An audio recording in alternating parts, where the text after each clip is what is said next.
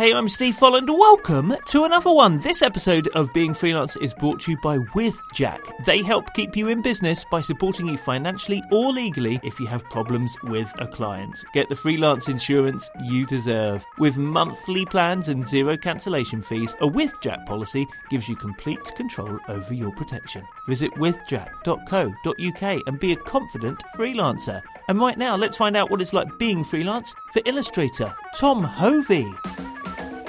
You know, when I was doing Bake Off, I'd be drawing till like two in the morning sometimes. Me and my wife lived in a one bed flat, and the desk was in our bedroom. So she'd wake up in the morning and I'd be like asleep on a pile of cake drawings. he put me in touch with his IP lawyer, and you know, it seemed like something that was crazy for me who didn't have much money at the time. Up to that point, I was just like, yeah, it's a contract, I want work, I'll just sign it. But I just thought it's in my interest to go and get my terms in the contract. 20 months I worked there that I'd worked consistently on Bake Off related projects with no break. I was completely burnt out. Being pushed by the production company and being pushed by like my wife to say you need to get some help. There's a lot to be had in this world, you know, if you kind of push yourself and just put yourself and just kind of say yes to stuff. Yeah, so there is Tom, who is based in Wales. And he, well, I mean, if you're an illustrator, if you're in the illustration world, you've probably heard of Tom Hovey. If you're not, I still reckon you've seen his work, and that's because Tom does the illustrations for the Great British Bake Off and all the various spin offs that there have ever been. Uh, Bake Off is huge around the world. So, yeah, you know those illustrations when someone's making a cake and it sort of comes up with like a little book, and that's Tom's work, and he's done it since the very first series in 2010. So, yeah, really interested to hear Tom's story as to how he got started doing that. Just to say, this episode is a bit longer than a lot of them, but that's because there is so much to Tom's story that I kind of want to dig into and hear. So I I hope you enjoy it. Uh, that coming up in a moment. Go to beingfreelance.com. As for all of our guests, you can find links through to them. Reach out to them. Share it if you enjoy it. Please do leave a review as well because that helps it get found. But most importantly, I would love to see you over in the Being Freelance community. Come and join freelancers from around the world. We have live Q&As, we have the pub quiz, we have the non-employee of the week awards we have a chance for you to learn and support and cheer each other on and have a laugh. And we also have the Being Freelance directory supported by Gold Stag Accounts. Thank you to them for keeping it free. It's a place where you can find each other online. If you're in the community, that is, you can find others to connect with, collaborate with, um, refer work on to. It's, it's really, really great. I'm so pleased with how it's going, and you can join that too if you're part of the community. Simply click the link at beingfreelance.com. Okay, let's crack on and hear from this week's guest. That is freelance illustrator Tom Hovey. Hey, Tom. Hey, how you doing? I'm good. Thanks so much for doing this. As ever, how about we get started hearing how you got started being freelance? Yeah. Um, so I uh, graduated uni in 2006. Uh, I did illustration degree at Bournemouth. I moved to Bristol after university with a couple of friends. I didn't assume that I would walk into a freelance career. So I kind of went and got a full time job, knowing that it was never going to be a job. It was just going to be a, something to pay the rent while I drew in the evenings and at night, you know, and tried to pursue that freelance life. Um, so I didn't really get much work, but I just kind of carried on what I was doing at uni and just drawing every day, every night. Did kind of gig posters for mates' bands and for like close to no money. Never anything that was going to prop up my rent and all that kind of stuff. But I started posting work, or I was posting work on MySpace and Facebook because that's kind of pretty much what there was at that time. Um, and I guess the first kind of thing that I kind of got involved with after uni was there was a collective called Daydream Collective, and the guys that ran it got in touch and said that they put on kind of group shows in London and would I want to put some work in for it? So yeah, so they put on a group show in the M&C Saatchi headquarters in Golden Square in Soho. So I kind of went down to that, and it was kind of they just took over the space, filled it full of art and uh, graffiti artists and that kind of stuff, and and that kind of that was the, my first introduction to kind of the art world. And I carried on working with them for kind of quite a few years. The next year, I went down and actually took part in filling the space with illustration and graffiti. Me and two other illustrators kind of did one huge wall um, of a kind of like uh, street scene with characters and loads of stuff going on.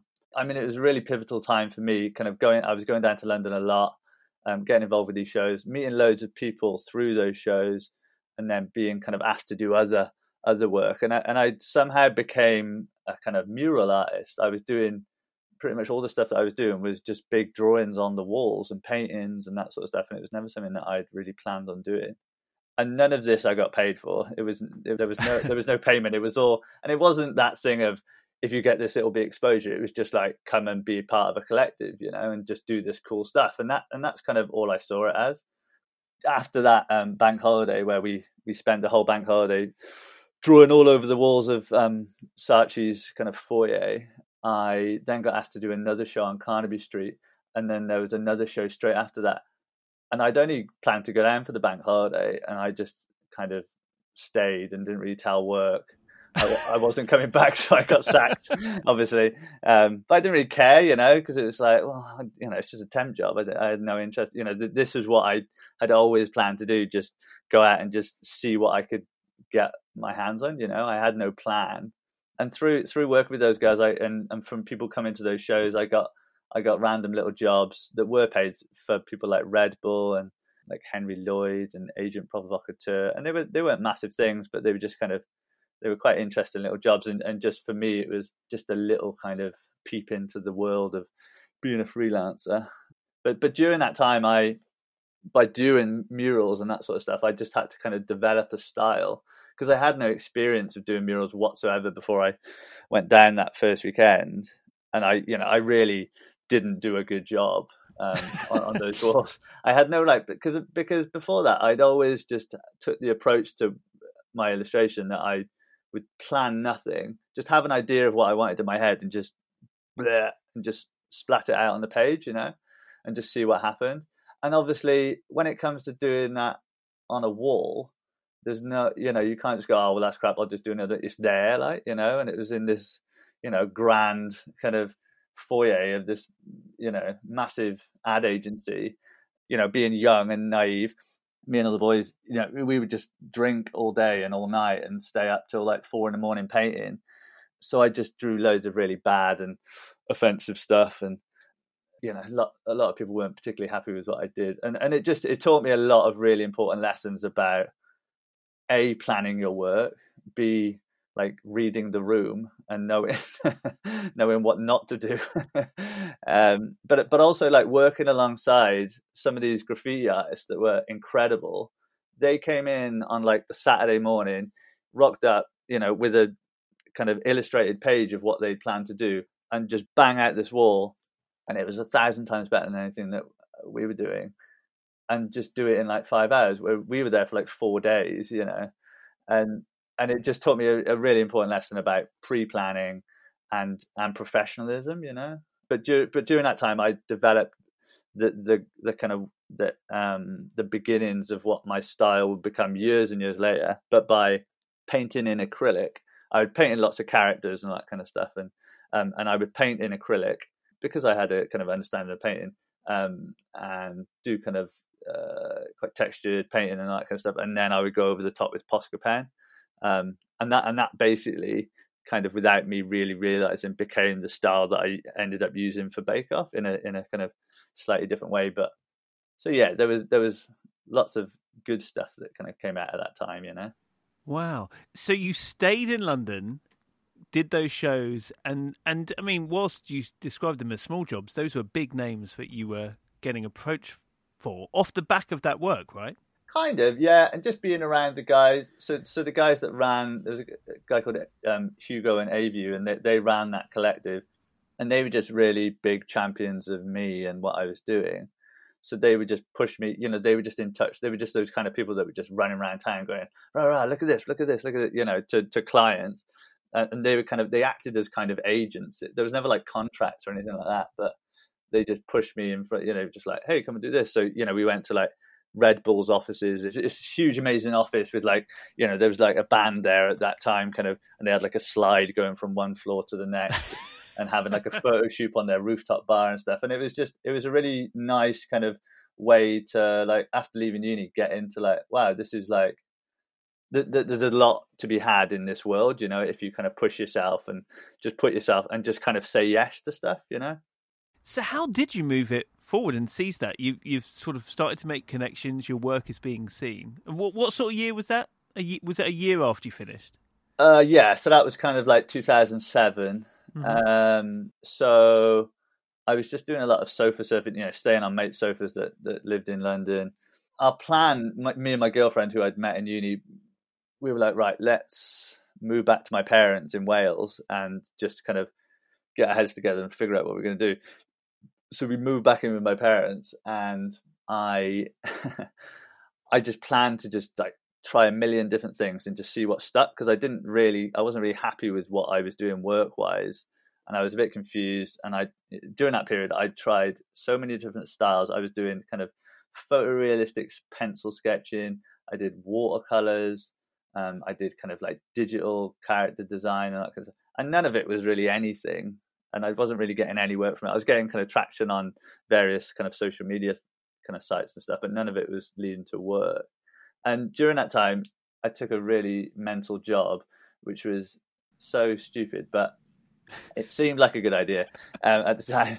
Um, I got approached to be a kind of um, an artist for this um, thing called a motion comic. They're basically like a it's like a feature film, but like with flat um, illustrations, and they would kind of cut up the the flat illustration and just like move things within the frame. It's a weird kind of thing. Anyway, it was the the pay was basically once we've drawn enough of the film and we get funding from a you know a studio or whatever, then you'll get paid. And I knew going into it that that was insane. And and I like my brother in law's a lawyer, and I actually showed him the contract, and he was like, "Well, you know, I mean, it's not good, so it, it's kind of up to you. You know, if you think there's a chance it's it's good and it'll be worth your while, and it you know, and and so anyway, I worked on that for like six months for no pay, like studio in my in my parents' garage, um, and then it got dropped. So you know, so I didn't get paid for anything. It was in like a, a kind of set style, so it wasn't even work that was like I was interested in.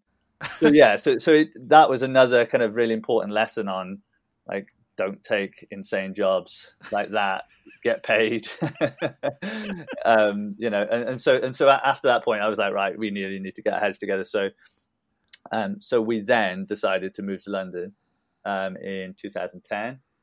And uh, you, you may have guessed by this point that I'm not good at um, pre-planning, having all that kind of stuff. So I, I, had no like work lined up moving to London. Um, my girlfriend, being the opposite, got a job like a month early. So she got a job with like the uh, Macmillan, the cancer charity. And because we moved down a month early, I hadn't, you know, planned to get, you know, I'd kind of planned to do something work-wise, but had done nothing. So I just got a job in a pub. And then my friend worked in TV and he said, Look, this production company I work for are looking for people to work in the edit of this new TV show we're working on. So, you know, just put your, put your name in and and I got the job and it was working basically as a it's called a logger, but it's it's basically like an edit assistant in the edit of what turned out to be the first series of the Great British Bake Off. So you're sitting there looking at all the shots mm. and hmm. like fairly mundanely like writing down stuff to help the editor, right? Yeah, to a point. But so so I was in the so I was in the basically just in the back of the edit suite on a little desk while the editor and the director sat at the front of the room, and that was you know nine to five, five days a week for you know for months, and and they were really nice guys.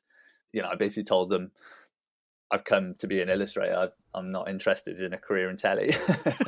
I'm not, uh, you know, this is just a, you know, something to pay the rent. And so they actually came to me a week or so later because they were kind of like, right, we're putting the show together and we realized that it's basically a lot of people cracking eggs and flour in bowls and then looking at an oven and not until kind of 20 minutes into the show you actually see a cake you know so it's hard for the viewer to visualize what's actually being created so do you want to come up with some kind of ideas for sketches basically a visual element that can help the viewers understand what is being created so um, so yeah that was basically Wow. how I got the how I got the gig.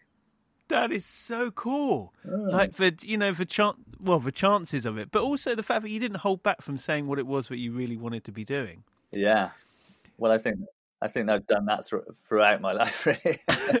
But that means you're you, like how long did you have to work on those illustrations?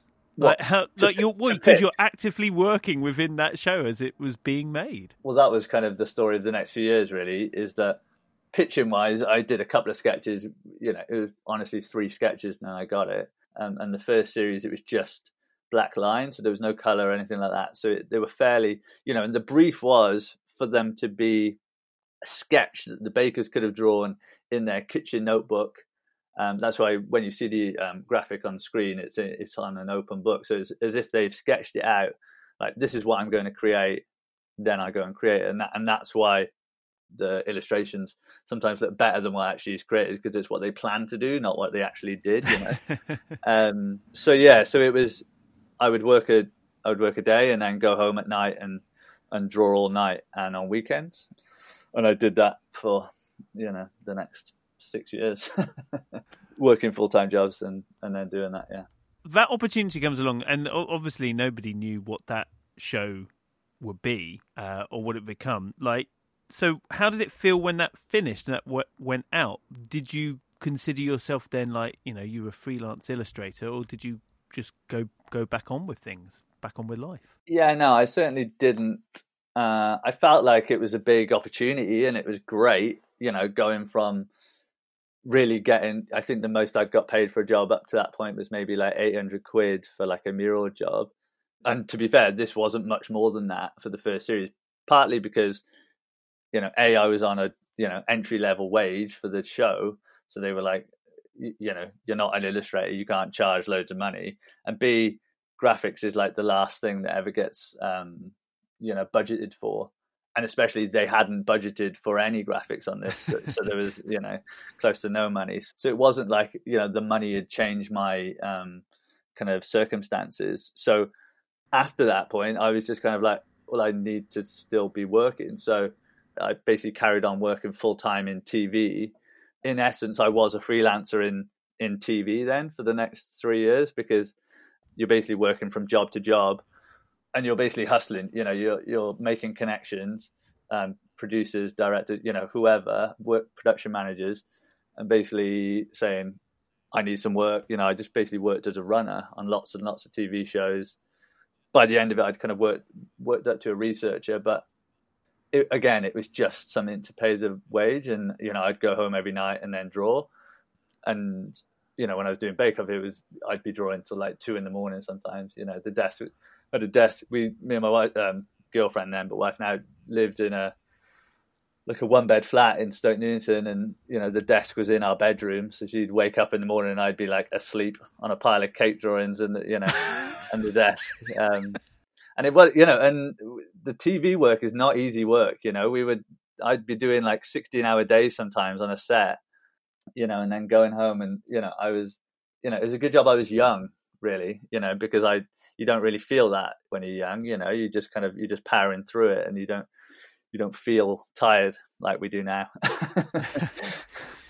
So you, you kept like working your way through TV jobs, draw, drawing in your spare time, Mm. what you had of it, and obviously you were sharing that to your social media. But were you ever like sending things out to people, like trying to push forward the illustration work? Uh, yeah, but you know, there was a bit of kind of duality going on in my brain because, you know, the work I was doing up to that point and continued on doing was the polar opposite of cakes. You know, I had a kind of moniker called Twisted Loaf, uh, which I basically did all my work under. I've I've got a website and it's still actually up. It's called twistedloaf.com um, of all the work I kind of did at that point so yeah, it was it was hard because I didn't ever think that you know cake drawing was what I was wanting to be doing, and uh, all the kind of skulls and monsters and all this other stuff that I was doing the rest of the time. It was kind of a back and forth, so I was constantly trying to kind of get work doing that sort of stuff. And and I during that time, it was about the same time actually that I got Bake Off. I joined another kind of collective called the Dead Sea Mob, and it was kind of three or four other who at the time were like um, big gig poster artists. They did, um, you know, kind of lots of band artwork, you know, arms full of tattoos and beards and all that kind of stuff. And we put on lots of kind of art shows around London and then eventually around the country, like Bristol, Newcastle, Manchester, Brighton. Um, basically, like mural shows where we go to different kind of towns and cities and get people that we liked as well to come and draw big murals and then do prints and just put on a put on a show really. And it was really fun and it was great. But like i had so many things going on. I was like working full time in tv and then trying to do all this kind of dead sea mob work as well as kind of doing cakes. So as you can imagine you know my website was a mess. People did not understand what i was or who i was and so basically all of it kind of suffered you know, I ended up not having time to do as much as I wanted to and go to all the shows that I wanted to with the Dead Sea Mob. And I was just tired all the time, obviously. You know, my girlfriend never saw me. So yeah, it was it was a mental time and you know, I loved living in London, but you know, I had very little time to actually enjoy it. And we, you know, and we didn't really have much money because the Dead Sea Mob stuff didn't make money either. That was just like a cool, fun thing to be doing as well and we got loads of tracking. You know, we were in lots of like magazines like V&A, and um, we got invited to do a show in New York and that kind of stuff, which never actually happened in the end. But eventually, it kind of fizzled out. But the guys that I met during that time, um, uh, amazing illustrators um, like Richey um, Richey Beckett, um, Dan Mumford, Drew Millward, Tom J Newell, uh, God Machine. You know, they're they're like massive illustrators, and we're all kind of best mates now we go on kind of a, a, an annual kind of holiday together where we all just get together and talk about drawing. Um, but so so so basically, we decided to move out of London because you know the the reason I had to keep working in TV was because I just had to make the crazy rent, you know. Um, so we moved back to Bristol, and it meant that I could basically just kind of do part time TV stuff. So you know, because of the connections I had, I I could just go back and do that kind of login stuff from home and then work part time freelance. So I kind of did that for kind of six months working from home and started to go a bit loopy um, working from home on my own because I'd just be, I, you know I've been in London and seeing million people all day long and then suddenly going and working from home.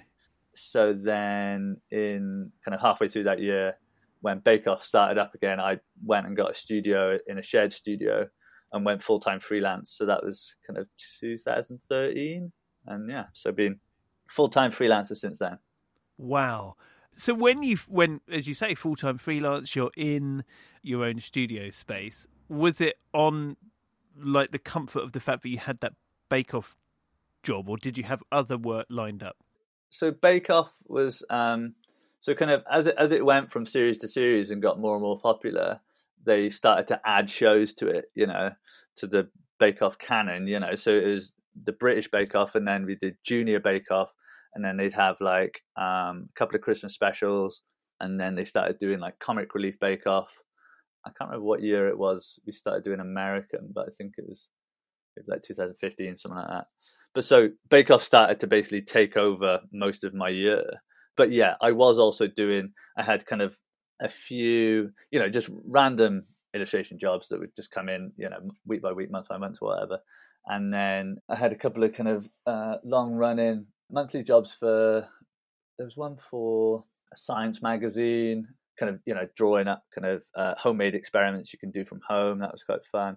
Um, so yeah, there was, I was basically just busy all the time. You know, you kind of, it's one of those things really, isn't it? And I think it's kind of prevalent of a lot of illustrators that as soon as you go full time, you have the time to take on those things, you know. Whereas before, you you maybe wouldn't be emailing out as much. You wouldn't have as much time to kind of pester and hustle, so you wouldn't get much as much back, you know. So it's kind mm. of cyclical thing, really. But yeah, I was I was suddenly then just busy all the time, and I was still busy a lot with Bake Off. You know, I was working every still working every evening and every weekend and stuff just because of the amount of work it was how did you find when you made that transition like you know obviously you, you were great with your skill of illustration but what about the like the business side of it uh, yeah it was a it was a learning curve that i'm still learning um, you know every year or every couple of years with Bake Off, for instance, I would just out of necessity, really, from you know to pay the rent. You know, I would go back and say, look, this is a lot of work. I deserve more. this is why I deserve more, and just basically just keep hammering and just getting my rates up every year. A few years in, I got in touch with a um, a lawyer through someone I met in the shared studio. Actually, there's a um, pot noodle company called Kabuto Noodles. Uh, they they shared our studio, and one of the guys there, you know, he'd obviously set up a company, so so he knew about I, IP and stuff. So he put me in touch with his IP lawyer, and I, and I basically went to him, and you know, it seemed like something that was crazy for me, you know, who didn't have much money at the time.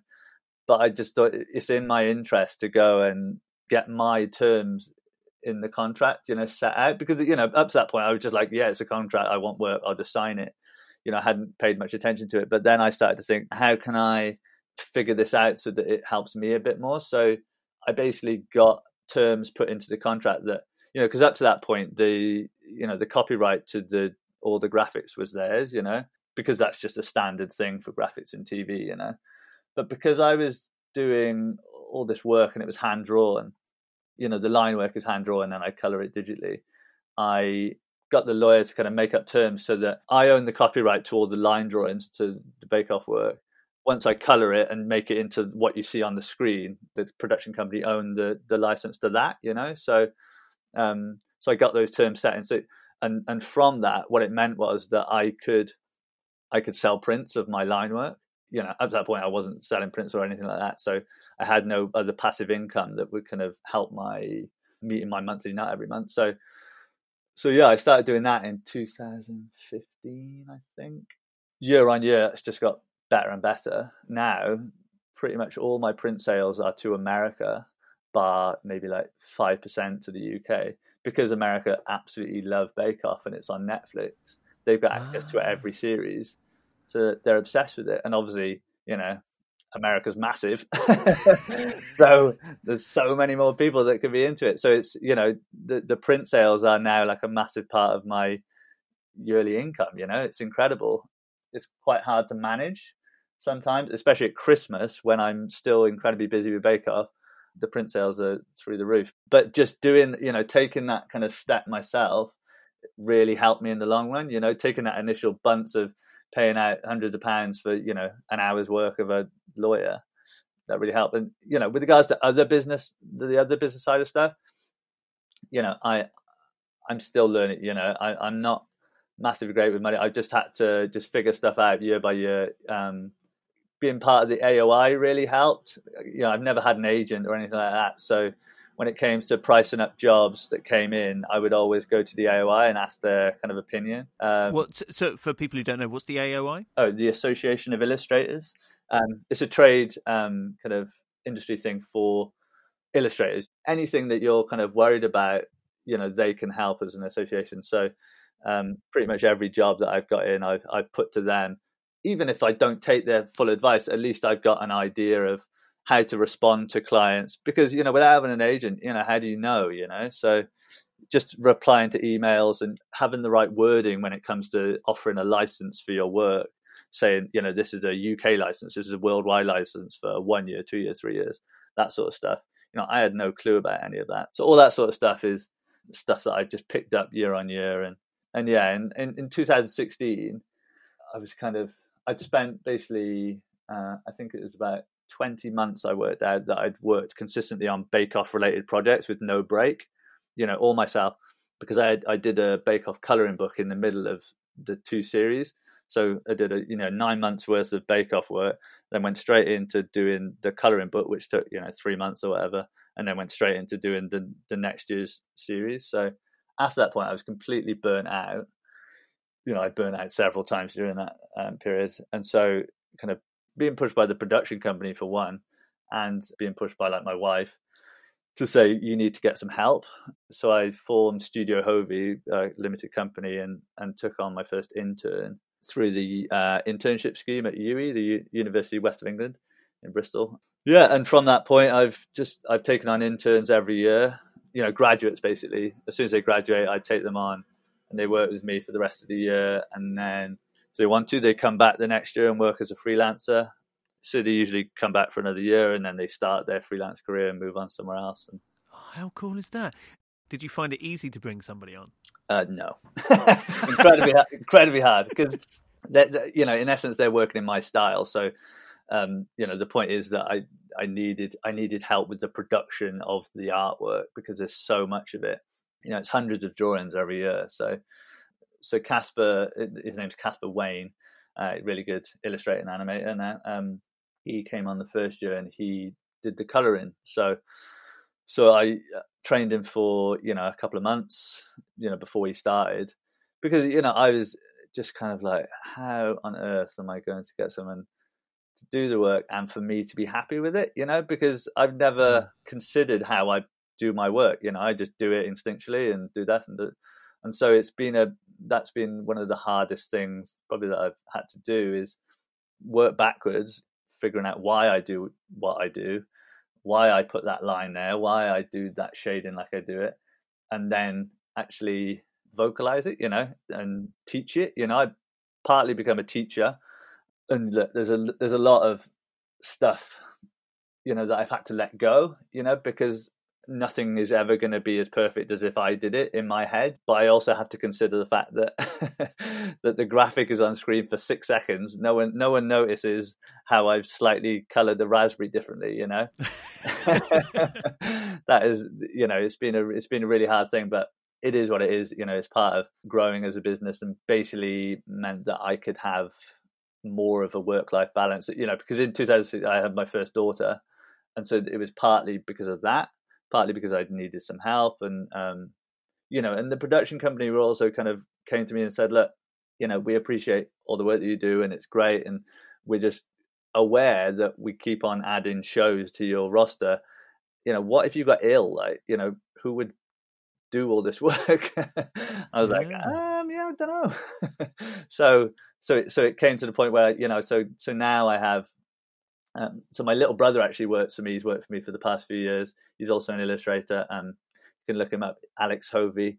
He's his work's incredible. He works with me this year. I've got um, a guy called Liam Callabout. He was an intern last year, and he's come back as a freelancer this year. And I've taken on a new intern, chap called Che De Dames. He's really good illustrator, so he's just graduated as well. So there's four of us now. So it's um, it's kind of grown and grown. A lot of my job as well is is now just project management and all that kind of stuff. But but what it means is is that you know I don't work past half past four. Um, I don't work on the weekends. You know because I've I've got eight month old twins as well now. So you know my time is is massively reduced. So you know I cannot work in the evenings. I cannot you know and I do and I do my personal work and stuff in the evenings, but I don't work at all on the weekends now, which is you know which is nice. It's hard hard for me because I'm itching, but you know, I I do it. Yeah. Wow. So that came about by bringing other people to work alongside you, yeah. and you called that so Studio Hovey. Yes. And does that mean because um, maybe I've misunderstood, but when we watch Bake Off, for example, the illustrations are kind of animated. Yes. As well. Did they, the TV production company, that is, do that, or do you provide that? No, so I provide that. So you know, that's part of what I do. And as was that what you've always done, or, or has have you invented that, as it were, along the way? No, it's what we've always done. Just um, partly because they, um, you know, they they do voiceover over the graphic to just kind of explain what they're making, a little bit about them, and and then um, some arrows pop up just to kind of point out in, um, ingredients and that sort of stuff. So it's the crudest form of animation possible you know, I we create the graphics, I layer up black line, then the color, then a slice is cut out of the graphic if needed, and then you know one, two, three arrows, and literally I just send them five files. Each each of one of those things is a flat TIFF, and then each of them textless, so that you know because they syndicate around the world and stuff. So if other countries want to put different languages on there, um, so yeah, so I so for each illustration I then have to make up you know ten files and send them over as you know as an episode. You know, it's like a three gig file or whatever of each, and then they just drop those um, TIFF files in you know in sequence into the edit, and it and it animates. You know, it's the um, nice. Yeah, so so in essence, I can call myself an animator, but you know, any animator would bulk at my my my my knowledge. You know, though as Studio Hovey, like I've seen some other work that you've done for for Channel Four since beyond Bake Off mm. as well. I think. yeah, so so um, so there was a period when I thought I'm essentially creating TV graphics. Why don't I try and you know that was when I first went full time freelance actually in like 2013. You know, I thought you know I need to see if I can kind of um, add some more strings to my bow. So I so I taught myself After Effects because you know I wanted to see if I could get work doing other animation, and you know within a couple of weeks, randomly, a director from Channel Four said, "Look, we're doing this documentary um, about." Um, female genital mutilation. Can you provide some kind of light um, kind of animations to kind of because it's a really you know hard topic. There's a lot of really um, tough kind of interviews and stuff going on. Can you provide three 30 second animations to kind of intersect those periods that are kind of helping to explain things that are going on in a in a you know not a humorous way but a, a slightly lighter touch you know so so I was like, yeah, of course I can. I'm a I'm an animator. Um, and so then my friend who worked for an agency in Bristol would basically come over after work every day, and I'd have a you know I'd I'd have a list of questions of all the things I'd got stuck on that day. You know, just doing it step by step, just being like, right, how can I turn this world into a sphere and make it spin? You know, that sort of stuff. And he would just come in and just be like, blah blah blah blah blah, and that's how I learned. And you know, and somehow created that in um, in like four weeks. So it's just that thing of you just fake it till you make it, really. But you know, after that point, I you know I realized that my brain is not the right brain to be doing animation. You know, I didn't. After Effects is such a massive thing, and it's so you have to be so on top of it to kind of um, know everything that's going on. I just I didn't have the brain power to keep doing it, so yeah, I didn't do much after that. Interesting. So you stopped doing it, but do you like? Is it something that you, as Studio Hovey, hire other people to to do for you while specializing in what you do best? Well, you know, to be to be honest, I I know animators like like I said, my first intern, uh, Casper, he's an animator. So you know, I see I see part of the kind of thing that I offer um, the guys that come in, um, guys and girls um, that come in um, as interns and then kind of stay on as freelancers. I kind of say, look, you, you know, in essence, you can stay on my books as freelancers. So if jobs come in, you know, and I don't have time to do them, I offer them out to the to those guys, and if they've got the skills to do it, then I, you know, I offer it to them, you know, and and I, I project manage them. It's an interesting thing though when you start to work in that model of getting the pricing right. How did you find that? Like because obviously you're paying somebody, but your business is trying to make a profit. You're sure. doing your own thing, but you're project managing stuff. Yeah, well, I um a few years after moving into that shared studio in Bristol, me and a couple of guys moved into a really nice little studio in the center of town. There was three floors and just a few little businesses. And there was an animation studio run by one guy on the bottom floor called Reflective Flip Films, and he was just one guy, and and it was a similar kind of thing to Studio Hovey.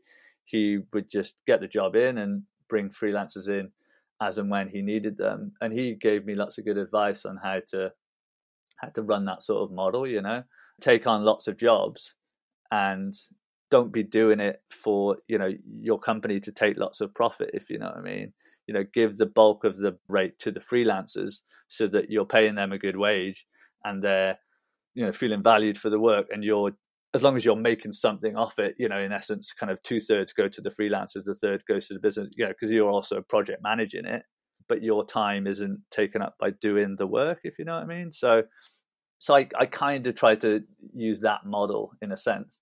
You know, we don't do loads and loads of extra work on top because Bake Off takes up so much of the year.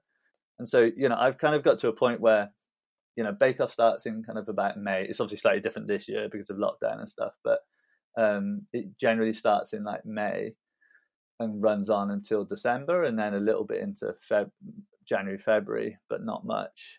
So, so I usually take kind of that January to May as kind of like downtime. And I, I mean, the last last year we had babies, so I took it as paternity leave, and then with my first daughter, I did the same. But then, you know, the other years, I just take it as time for me to just do whatever I want, kind of personal work and personal projects and that sort of stuff. And just investigate other ways that I can take the business and that sort of thing. So it's it's been a really helpful way of you know having that having that business model set up. It's it's been really helpful in me kind of pushing my kind of um, thing forward. You know, because I've got you know I've talked to friends who you know we've discussed it as you know the the freelance life. It's it's a kind of non-stop you know kind of hamster wheel and you know and as much as I appreciate Bake Off and what it's given me and all that kind of stuff. You know, it is something that I've done for a really long time, and you know, it obviously can get tiresome of doing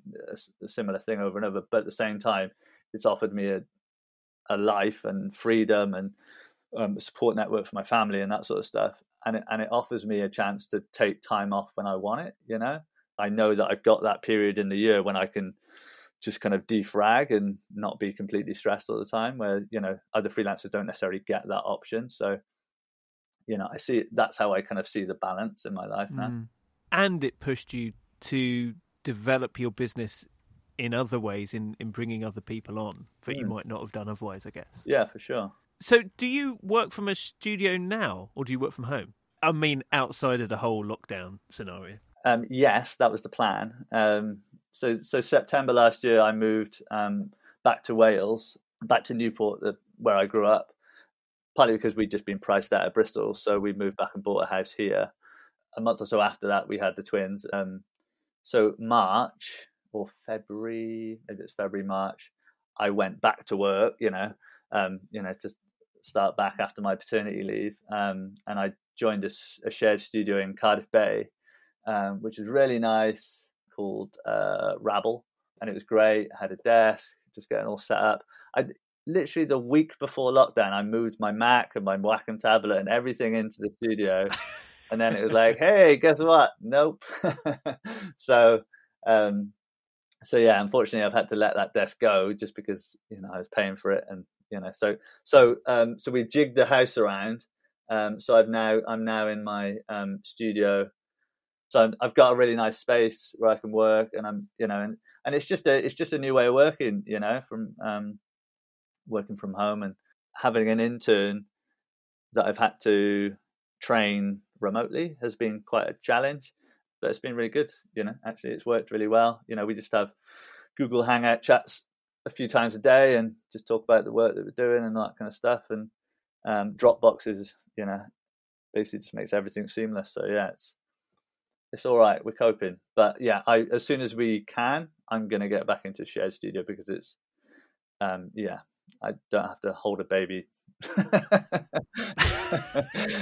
you know, I, I, bought really, really good noise cancelling headphones, but you know, it doesn't it doesn't really help if my wife opens the door and just hands me a baby. So, yeah. you said that you know in your illustrative style very early on that you plan nothing. Mm. Are you someone who plans now? I don't mean in your in your illustration work, but in your in your freelance business. Yeah, for sure. Because, like I said, you know, those those days taught me a lot um, about what not to do. Really, so in I can't remember what year it was, maybe like 2015 ish. I realized that I was at a point where that dual kind of life of having two styles and constantly kind of looking for a new style that I thought was going to be the style that was going to give me the kind of traction that I wanted in the illustration.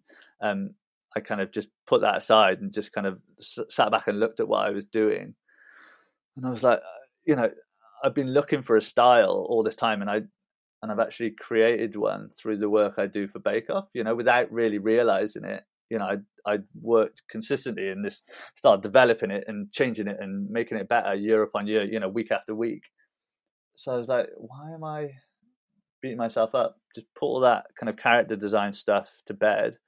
I had a pretty keen interest in food, and the food scene in Bristol was really good at that point. Know, lots of my friends are like chefs, so you know, it just seemed like right. Let's just focus on like food illustration. You know, all the work you're getting in is like people saying, "Can you draw food? Can you draw?" And I was kind of, you know, and I take it kind of just because I I wanted the work, you know, and I was like, why didn't I just this should be my style? So so from that point on, I just focused on me being a food illustrator, and it's made my life so much easier because you know the process that I use for um, creating the illustrations for Bake Off, I use for everything, and that was just it's so ingrained in my brain. I do that so unconsciously. It was just you know it's made my life so much easier and stress free you know and open up a whole world of kind of possibilities because you know when i'm looking to do personal projects and personal work you know it's it's kind of it's an endless basis to start from you know so i've done lots of really kind of fun side projects to do with food so yeah it's been good and how important are side projects to you now then um yeah i think i think they're really important you know over the past few years when I was in the studio in Bristol, we overlooked um, St Nicholas kind of food market. Um, in that food market is a food hall called Source. So after the birth of my first daughter, I um, leave, I kind of wanted something to kind of get my teeth into. So I went in there, and I you know I knew the guys that worked there and stuff. So I basically spent a week or two just hanging out with all the staff. Or just they had you know they got butcher's in there, a greengrocer, that kind of stuff, and I just took just loads of photos and sketches of everything that kind of went on in the in that food hall, you know. And then I just kind of worked up some illustrations based on that. Not even to do anything with really, just as something for me to just try some new techniques out and just try some new styles and that sort of stuff. And and the thing is is that from my point of view, I do these side projects and they don't always see the light of day, you know. I did a a series of um, fruit slices um, as illustrations with the intention of making prints out of them. Um, I started it maybe three years ago. Um, I'm yet to put them on my website. you can see them on my portfolio, but you, they're not actually available to buy yet. Every year, I'm like, right, I need to sort that out and put them up. What holds you back? Uh, time, really, to be honest, um, and and maybe and maybe a bit of um, kind of like, oh, I'm not happy on the color at the back. Uh, should, should I put text at the bottom?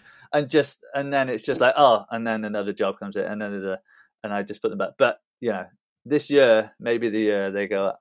Who knows? yeah, okay, right. Well, let's get them up for Christmas, hey, and I'll sure I'll list them in the uh, in the Being Freelance gift guide. Um, right. Tom, I always do this thing where I ask for three facts about yourself to make two true and one a lie, mm. and let me figure out the lie. What do you have for me? Okay. I once sketched Lily Allen um, while she was on stage at the Pyramid Stage at Glastonbury. I was a nude life model painted by Z-list celebrities for a reality TV show called Barely Famous. um, and I once spent two weeks in Anneka Rice's basement. At the end of the fortnight, I um, I went to see a play with her in Warwick, and then um, we nearly died in a blizzard on the M1. That just got better and better. Okay, where do we start? Uh, you were a nude life model on a TV show. Where, who who was drawing you? Um, Dane Bowers, uh, Mutya from the original Sugababes, uh, Jedward, Kerry Katona, Sonia from EastEnders, uh, Paul Danan, and Les oh Dennis. Oh my god! Okay, I don't know whether that's the, pa- the paintings. The paintings are incredible. Obviously, if that isn't true, that was a brilliant off the cuff listing of potential people who might well have been on. And and I mean, this is obviously heard all around the world. I mean, I'm sure Paul Danan is a massive hit everywhere, but I can't. Sonia. If, if you don't know him, look him up. He's he's a really nice guy. Um, so you know, so what it was, I was a you know I was a runner on the TV show, and the and the life model didn't turn up. So obviously they put it around who wants to do it, and you know, being just not really caring, and you know, just thinking I was trying to make a good impression. I stepped up because you know, wow, it's a good story, isn't it? Um, you sketched Lily Allen. Was that what as a personal thing, or you were paid to sketch her? Yeah, so I was working for the um, Glastonbury Free Press, which is a um, on-site newspaper. I was like their on-site illustrator um, in like 2014 and 15. So, so yeah, it was amazing. It was in like the press pit at the front of the pyramid stage, and thousands of people behind us.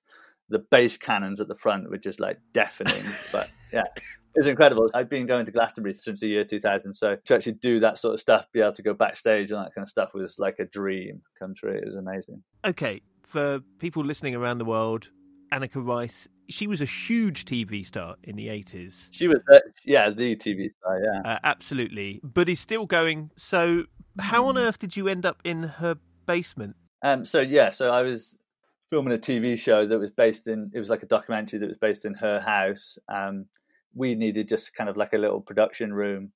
set up. So she put us in her basement, you know, which was nice. Um, we worked out there for a few weeks, and then we would, you know, go around the country and do various little um, VTs and stuff. And while we were filming up north, her, she was like, "All right, my son's directing a play in Warwick University. Can you take me?"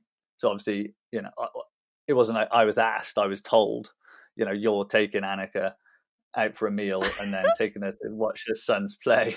It was like a Brecht play, and it, oh my god, it was very hard to understand. But um, and so so we watched that, and then we had to drive back to London that evening, and it was like the weather was all right, and then as soon as we got on the motorway, the snow just came down, and it was we had to like drive like single file along the slow lane because there was cars honestly like spinning out in front of us. You know, I'd done like a 16 hour day or something. I was just like, I just need to get home. You know, I was back in work at eight o'clock the next day because I had to drive her back to her place in Barnes and then drive back to Stoke Newton. So I was, you know, I did not really want to drive slow, and she was kind of like, "Slow down, slow down." Um, so yeah, it was it was quite stressful, um, but we made it, thankfully. Oh my gosh, these are brilliant stories. I'll be honest, I believe them all. The Anneka Rice one is so weird that surely that has to be true. All of the levels of detail that you've given, unless you're an immaculate liar, pretty good, suggest to me that that is true. Lily Allen Glastonbury sounds perfectly feasible that you would be asked to do that. Nude life model also sounds true, but I don't know. It almost feels like maybe that was a show but actually then the guy turned up and you didn't have to do it. so i'm going to say for nude life model i bet that has elements of truth but actually i think that's the lie. Yeah you're right It yes! is the lie. To be fair like chatting with my friends on whatsapp this morning my mates that actually work in tv were kind of like actually can you not say it? And maybe let's i'm going to pitch it next week. So actually that wasn't a tv show? No it wasn't no would you have done it though if that had been a TV show? Definitely not. Absolutely no way. So, if you could tell your younger self one thing about being freelance, what would that be?